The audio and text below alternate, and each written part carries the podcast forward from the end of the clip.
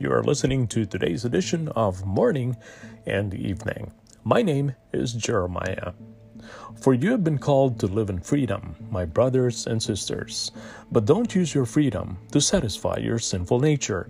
Instead, use your freedom to serve one another in love. Galatians chapter 5, verse 13. We have been called to live in freedom as God's children. I'm not sure you and I can fully grasp that concept of living in freedom, since most of us have not physically lived in captivity. But all of us once lived in the captivity of sin before we came to know the Lord.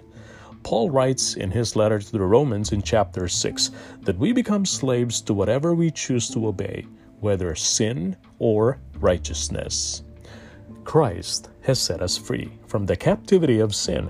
But the interesting thing about freedom is that it comes with a little thing called choice.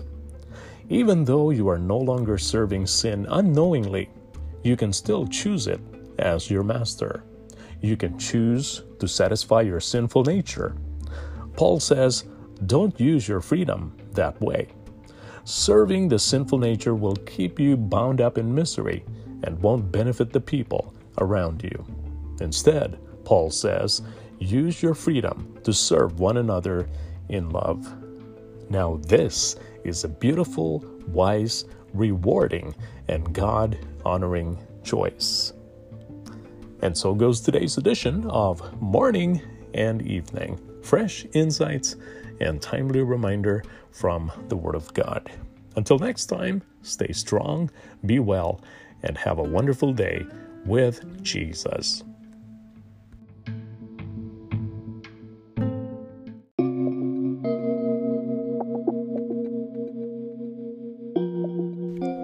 Welcome to today's edition of Morning and Evening. This is your friend Jeremiah. Just as the prophet Isaiah had written, Look, I am sending my messenger ahead of you, and he will prepare your way. He is a voice shouting in the wilderness, Prepare the way of the Lord's coming, clear the road for him. This messenger was John the Baptist. He was in the wilderness and preached that people should be baptized to show that they had repented of their sins and turned to God to be forgiven. Mark chapter 1, verses 2 to 4. The prophet Isaiah foretold of one who would prepare the way for the coming of the Lord.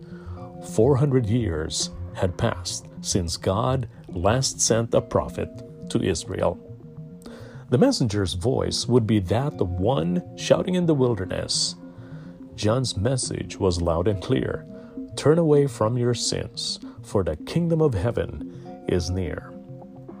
Ever wonder why God sent a messenger ahead of the Messiah?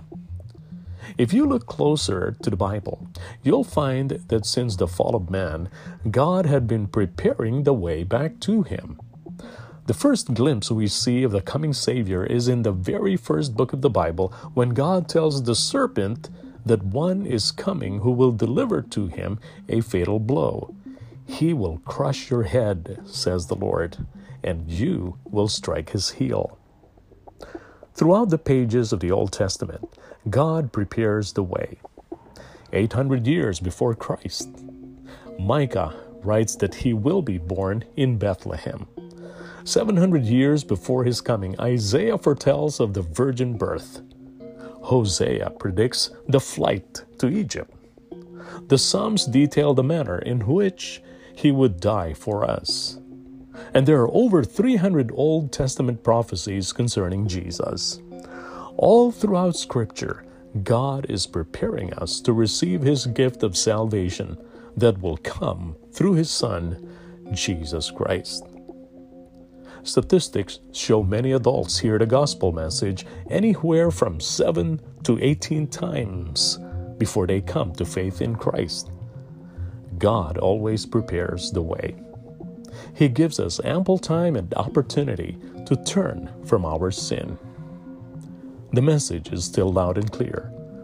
Turn away from your sins, for the kingdom of heaven is near. And there you have it, morning and evening, with your friend Jeremiah. Tune in again tomorrow.